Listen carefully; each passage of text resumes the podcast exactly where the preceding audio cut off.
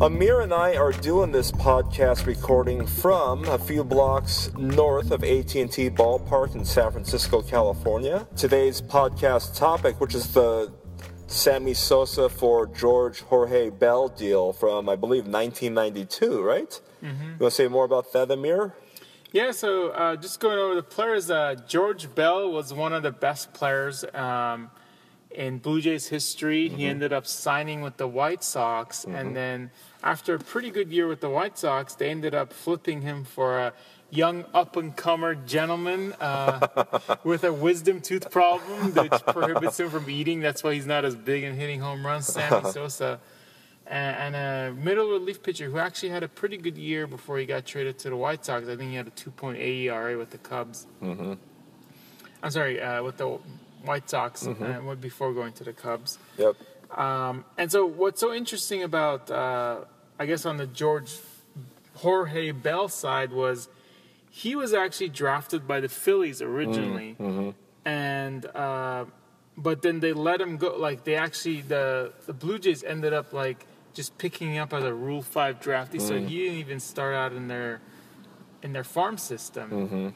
And uh, and you had some interesting things to say about Sammy Sosa. Yeah, I mean, Sammy Sosa, that trade from the White Sox to the Cubs, that was, well, first of all, it's one of those rare Chicago, Chicago trades that's, mm-hmm. that's a, that occurred. Uh, mm. But, you know, that was the second time Sammy Sosa got traded early in his career. And, you know, he's someone who came up in the Texas Rangers organization and was, you know, let go prematurely, um, maybe in part from by George W. Bush's, uh, you know, ownership of the Rangers. And uh-huh. kind of...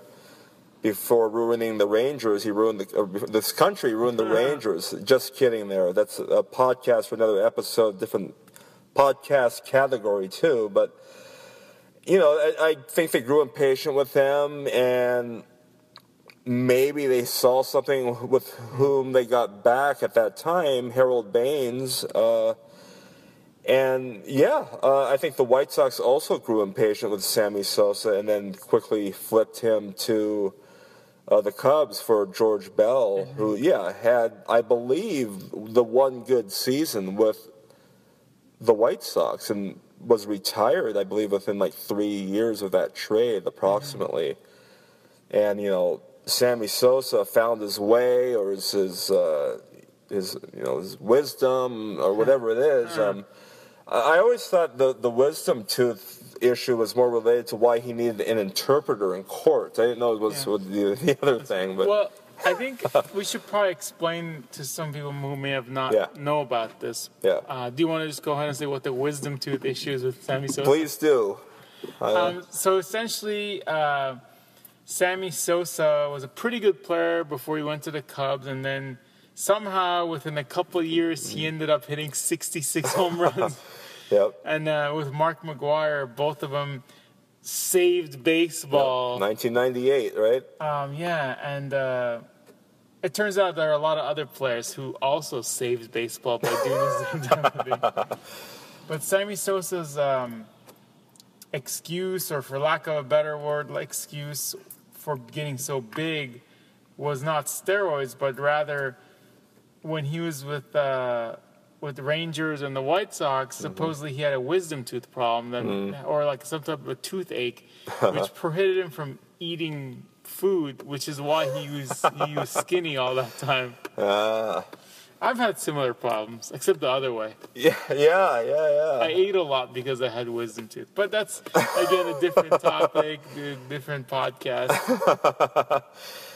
Yeah, yeah, you, you never know what, what one's wisdom will, will do to one's career, along with a couple of hits of uh, injected, uh, you know, I guess, whatever you want to call it, right? Yeah. So allegedly. Allegedly, yeah. So, and, you know, as a result of his wisdom, Sammy Sosa had this great career with mm. the Cubs, and, you know, that summer of love, or whatever they call it, where Mark McGwire and Sammy Sosa, you know, brought back the fans after the, the ninety-four strike, right? The summer of hate or whatever. And, and yeah, there was that great home run chase at the end, and Mark McGwire mm. won, and Sammy Sosa came in second, and, you know, uh, uh, Luis Gonzalez, the Diamondbacks came in third in that, ah. in that summer of love, right? Huh. So, uh, but, you know, Sammy Sosa ended up having this great career then, and he was a part of a bunch of commercials and uh, all over T V, and yeah.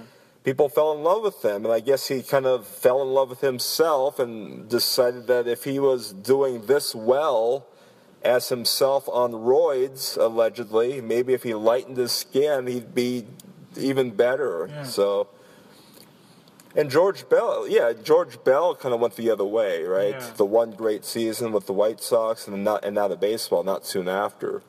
Yeah, I mean, George Bell is interesting. He's like one of those cases where, like, you'll see a guy mm-hmm. play really well for a lot of years, back to back to back, and then yeah. one bad year, and then he's out of baseball. It's like, I don't really understand why he. I mean, I don't really remember hearing anything about that. You know, I don't either, but I, I do, I have noticed that over the years. I mean, I've been watching baseball a long, long time. It, it seems to be more common than one may think. And, I mean, I don't know if this is the best example, but the first one that comes to my head now is, uh, you remember how on top of the M L B world Roy Halladay was before he got that first year with oh, the yeah, Phillies? Yeah. He signed that four-year deal.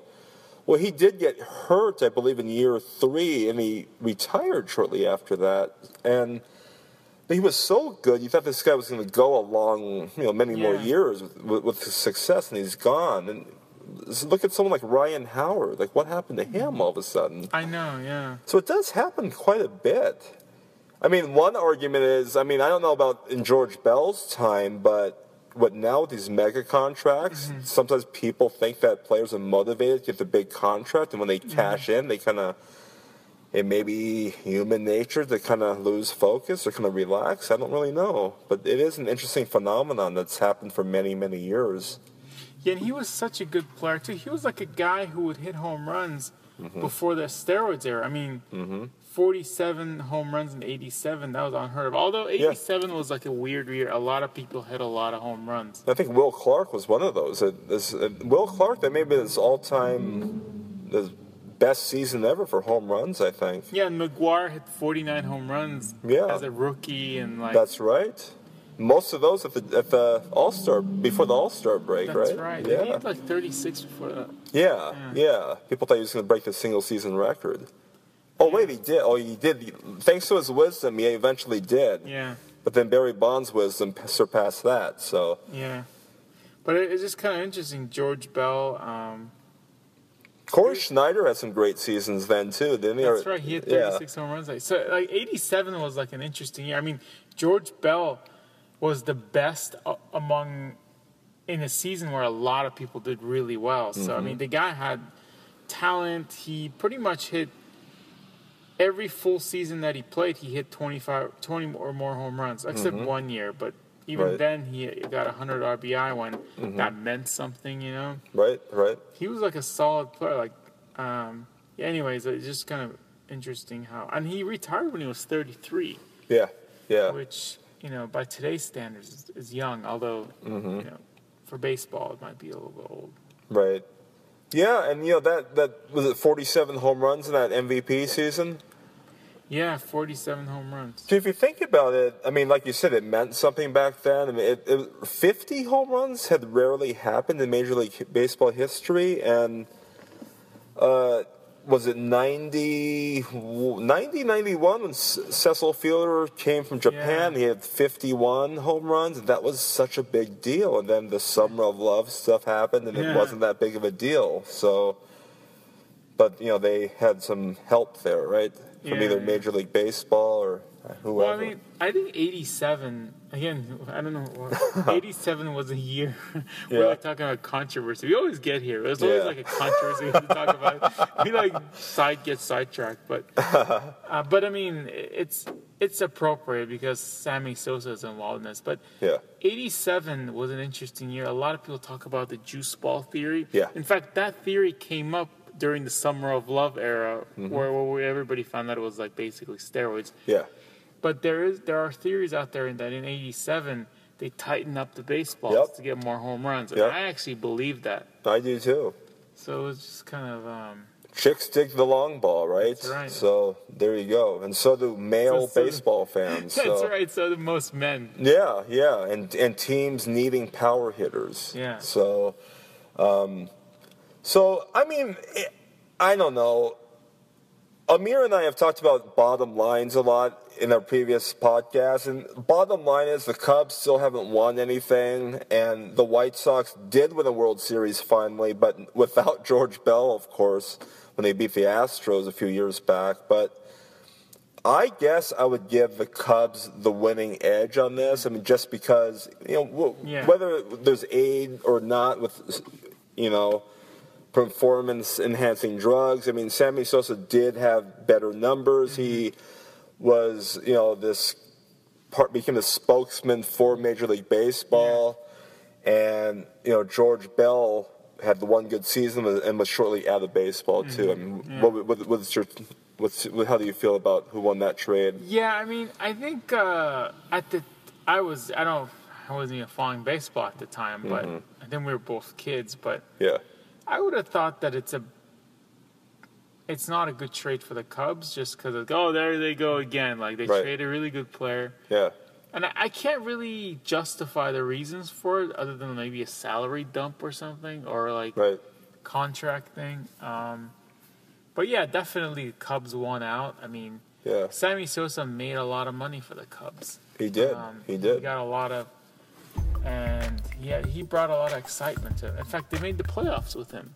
They did. Whereas in the well, White Sox did not do anything with George Bell. Right, right, right. So, yeah. Um, they yeah. made eventually made Steve Bartman a, a hero in Chicago. Yeah. All right, so we'll wrap it up there, everyone. So thank you, Amir, so much. Thanks, Scott.